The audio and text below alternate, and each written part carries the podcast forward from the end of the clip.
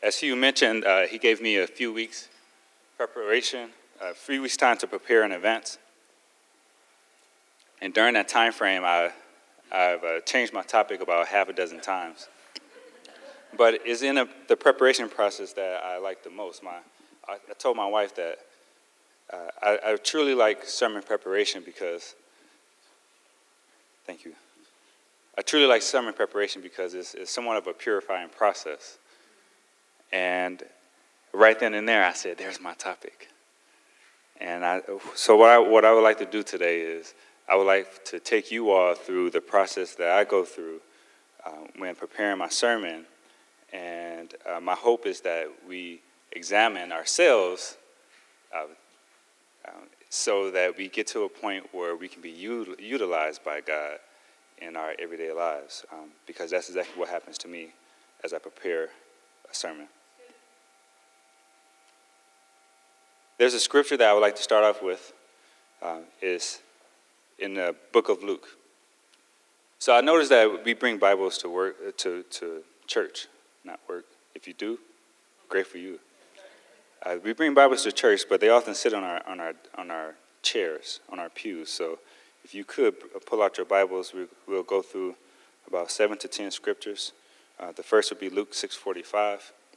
Uh, we'll delve into some of the other Gospels, and even into the Old Testament um, today. The first scripture, um, Luke 6:45. Um, I'm reading out of the uh, NIV version. Luke 6:45 says, "A good man brings good things out of the good store up in his heart, and the evil man brings evil things out of the evil stored up in his heart. For the mouth speaks what the heart is full of.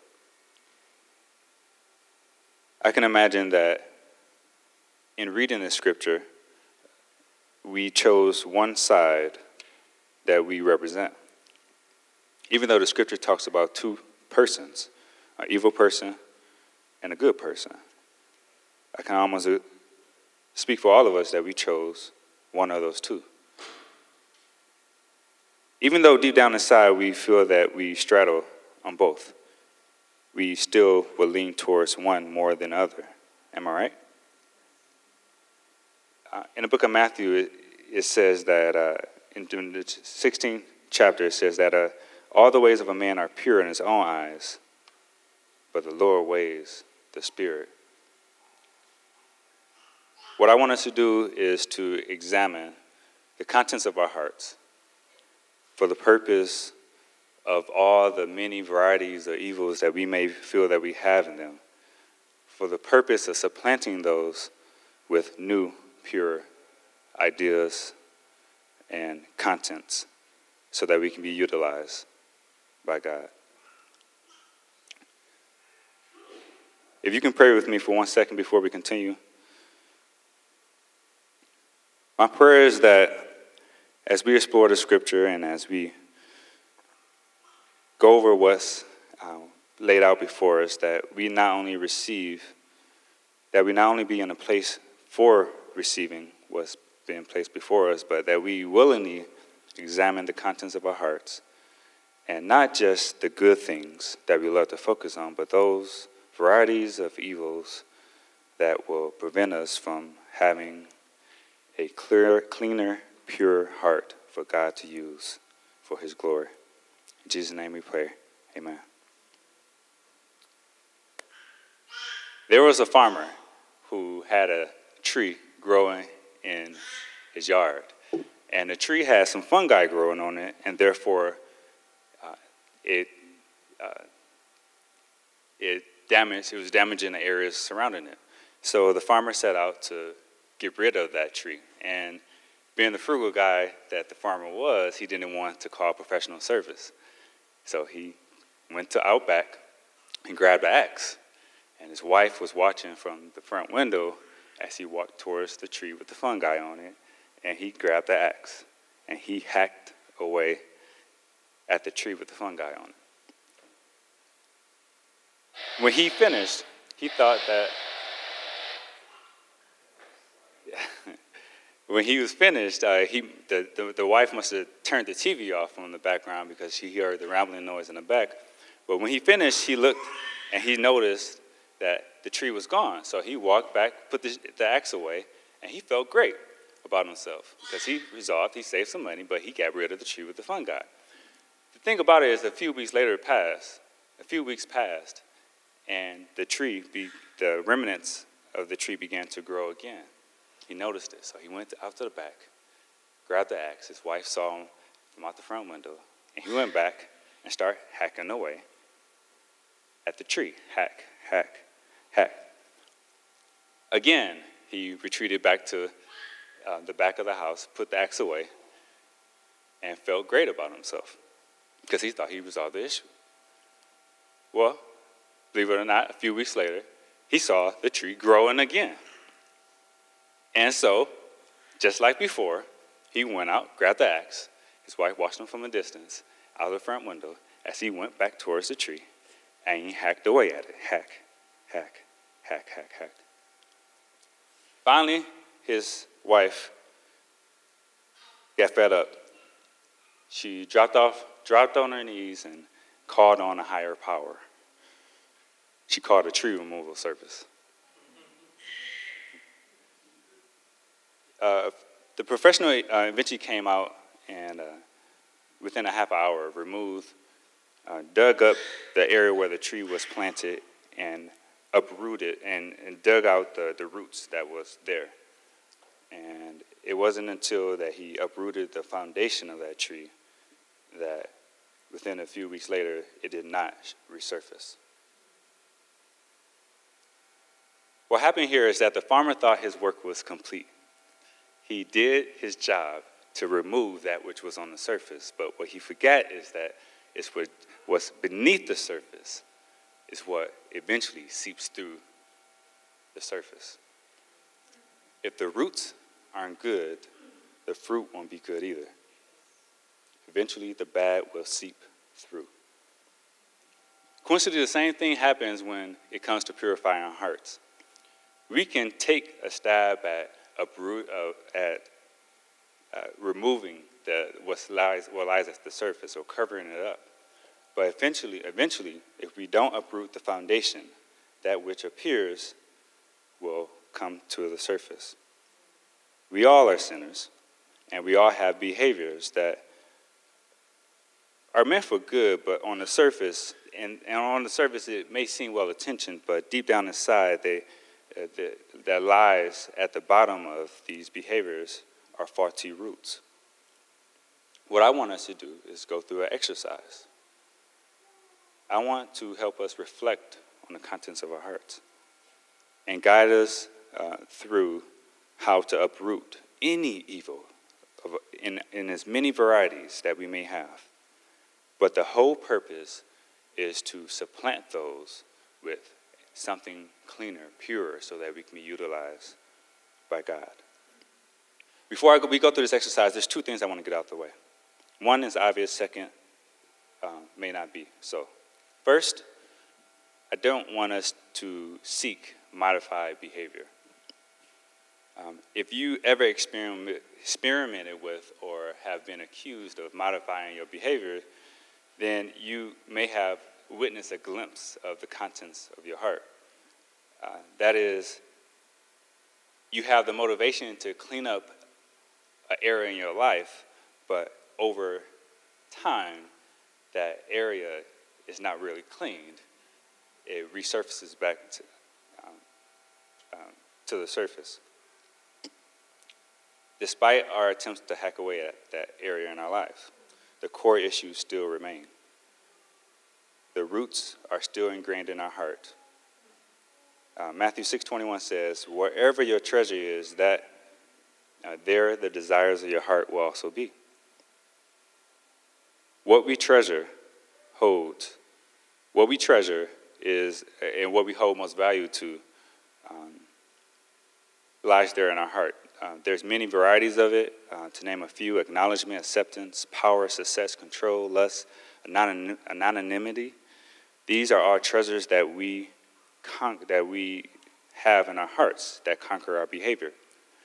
And, and as we explore our hearts, we won't immediately gravitate towards these things. We will have interview type of responses. And what I mean by that is we will have a response that appears great, but if we dig deep down inside, we will notice that there is a, a, a, uh, a reason why we, we do the things that we do, and most likely that is the residue of something that's, that's evil or, or that is uh, not godly.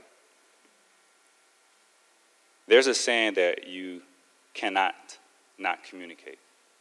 Again, you cannot not communicate, uh, which, which means that if you, we hold on to certain beliefs, uh, we hold on to certain stories, we play back certain, certain stories in our minds and in our hearts, and we live out those stories in our behaviors and in our words. And even if you don't behave and you don't state a word, you're still communicating. You cannot not communicate. But the challenging part about modified behaviors is that when we're challenged, they tend to dissipate. They're very temporary. We, behavior modifications is the makeup we choose to mask an area we want to change. But the route that we choose to resolve those behaviors are not strong enough. The second thing I want to get out of the way before we go through our exercise is a term called cognitive dissonance. is a psychology term, cognitive dissonance, which simply states that we cannot hold two contradicting beliefs in our minds. Instantaneously, our sensors will go off when there's two contradicting beliefs that's happening in our mind. There's uh, two things that affects these two beliefs.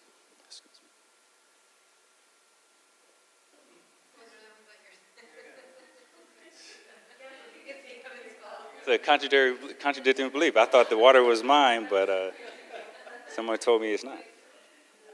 Instantaneously, I thought there was confusion. So again, in cognitive dissonance, there's two things. Uh, it's, it's, a mental discomfort that you feel uh, when you have two or more contradictory beliefs, ideals, or values occurring at the same time in your mind. And there's two factors that affect the strength of the, the, the dissonance, and that's the number of incongruent beliefs and the importance you attach to each of those beliefs. And there's typically three responses that, that occur when you have, uh, when you encounter cognitive dissonance. Um, you will either decrease the importance of the contradicting belief, uh, you will add more value to your biased beliefs, or you will alter your opinion. The, as we explore these exercises, uh, there will be two types of people here and those that are listening to this. The first type of person is the person that don't want to change. Uh, they want to hold on to their current beliefs, and they will either do one of the three things. They would either do two of the three things. They would either reduce the importance of the, com- the, the conflicting beliefs, or they will add more biased beliefs that are more congruent with their way of thinking. But I, I hope, I truly hope that there will be a greater number of people who will do the third. They will change what's causing the, the, the mental discomfort as we explore through this exercise, and they will no longer be inconsistent with what they encounter in their heart.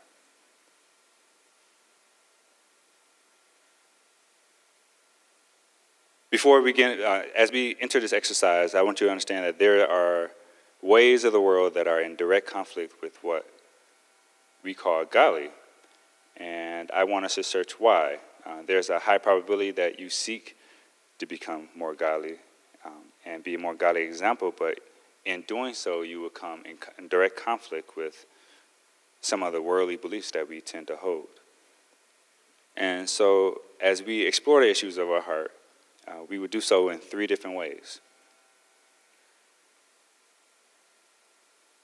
We want, I want to go through a series of questions, um, offer a suggestion, and lastly, um, challenge, um, give you an example of what happens when you do challenge, or when you are challenged. All right? So here are some poignant questions that I want you to consider answering. Um, and truly take your time and really think about the question that's being asked when it comes to the contents of your heart. If the two to three closest people to you were interviewed and were asked for areas of your life to pray about, what would be the overlapping areas? If two to three of the closest people in your life were to be interviewed or asked a question, what areas of your life should, they, should we pray about? What overlapping areas will there be? Secondly, what issues in your life or themes that are, that are constant, that are constantly recurring in your life? And no matter who you're in relationship with or where you, you are, you can't seem to separate yourself from that. What issues or themes in your life that are constantly resurfacing time and time again, and no matter where you go, who you with, or where you find yourself, you can't find yourself separating from those recurring themes.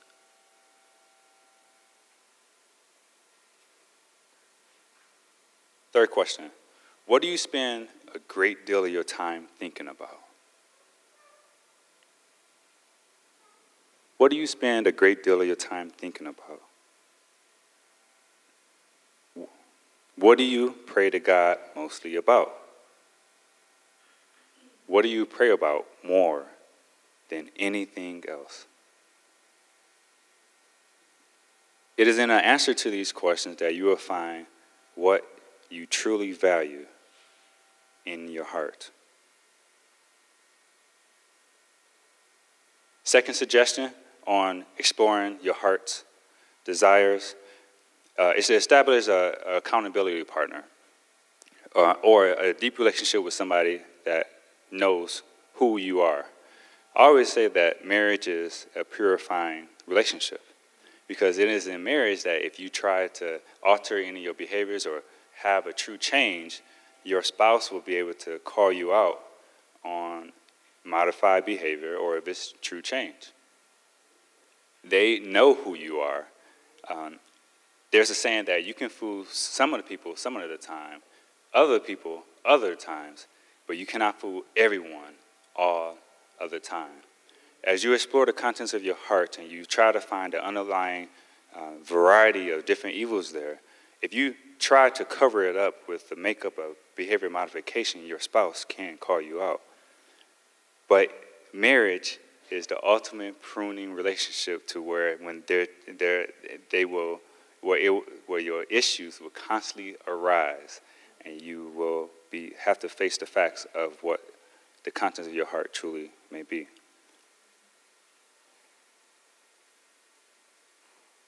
Here's a third way to observe what's in your heart.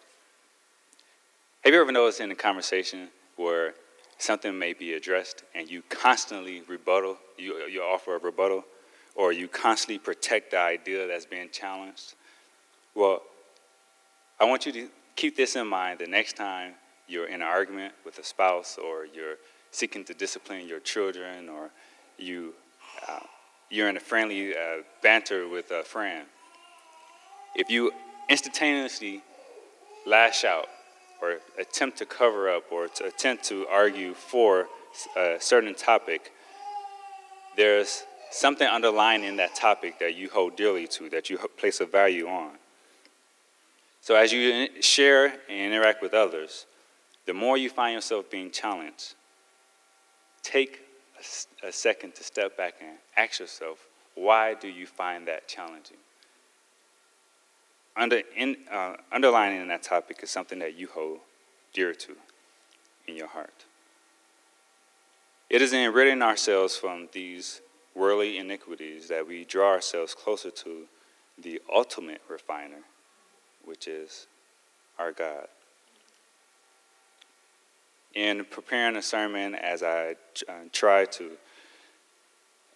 uh, prepare I'm, I'm, I'm, in constant conflict with my personal ideas, my personal uh, beliefs, and those things that I hold value to. And it is as I explore the Word of God that I'm refined. I'm, I'm challenged. I have to think about those ideas, those beliefs, and those values.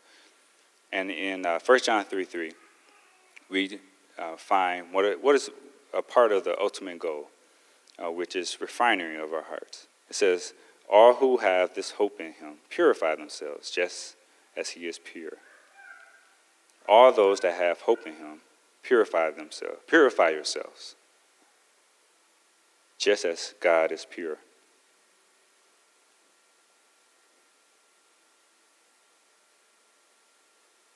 So as you cross-examine, cross-examine your heart as a believer, um, so that it may purify and you may be utilized by God, uh, I want you to think about the purifying process of gold.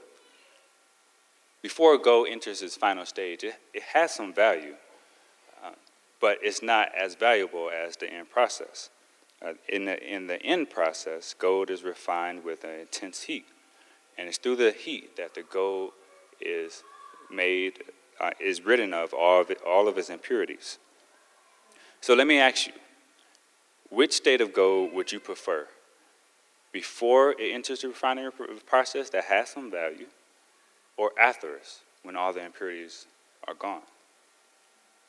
And if I can take a stab at answering that, I think most of us will go with the latter. Because it is in the latter stage of the refinery process that the gold holds the most value. Similarly, we have value too. And despite our challenge, despite our strong desire to hold on to our beliefs and what we value, and despite all the benefits that it may give to us or bring to us, it is not as valuable as when we go through the purification process of growing closer to God. So, why would any of us want to keep our current state rather than constantly being purified? On John 15, I want to go to that scripture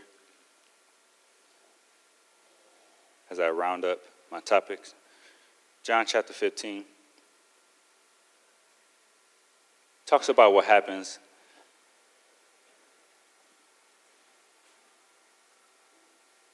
as we stay close to our refine, our, our refiner.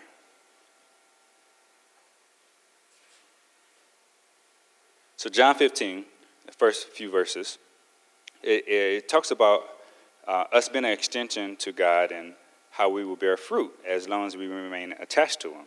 Um, but as we deviate from His presence, uh, you will um, wither away and be pruned, or be pruned uh, to bear further fruit. So if you're there, John 15, first few chapters is first few, few scriptures. I am the true vine, and my Father is the gardener. He cuts off every branch in me that bears no fruit, while every branch that does bear fruit, he prunes, so that it will be even more fruitful. You are already clean because of the word I have spoken to you. Remain in me, as I also remain in you. No branch can bear fruit by itself. No branch can bear fruit by itself. It must remain in the vine. Neither can you bear fruit unless you remain in me. I am the vine, you are the branches. If you remain in me, and I in you, you will bear much fruit. Apart from me, you can do nothing. If you can do if you do not remain in me, you are like a branch that is thrown away and withers. Such branches are picked up, thrown into the fire, and burned. In this, we have an option. We can either stay close to our source and be refined or stray. And as the verse says in uh, 6, what happens when we stray? We wither away we resort back to our worldly values and they return back into our hearts. But like gold, we have to stay actively uh, close to our refiner. And it would be quite absurd for us to want to remain in a state far away from Him. To wrap up, I have uh, a prayer that encompasses a desire to become more refined. And I want us to think about the,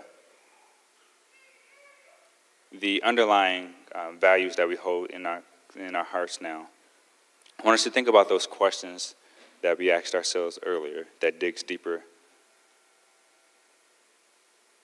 uh, into the contents of our hearts. I want us to think about how we tend to react when we are confronted or challenged uh, and, our, and our values are challenged. And lastly, I want you to think about how absurd it would be to not want to be, to not want to undergo the refining process as we pray. Lord, create in me a pure heart so that, so that I may show fruit and then share it on an ongoing basis. Search me, God, and know my heart.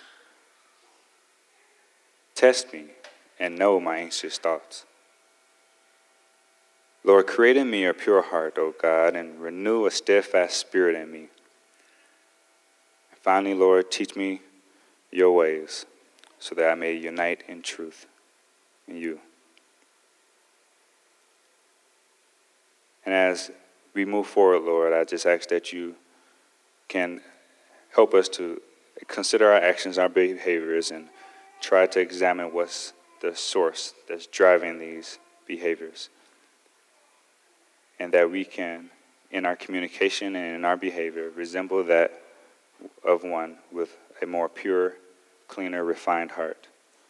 And that our fruit be examples of that very manifestation of our heart. In your name, Lord God, we pray. Amen.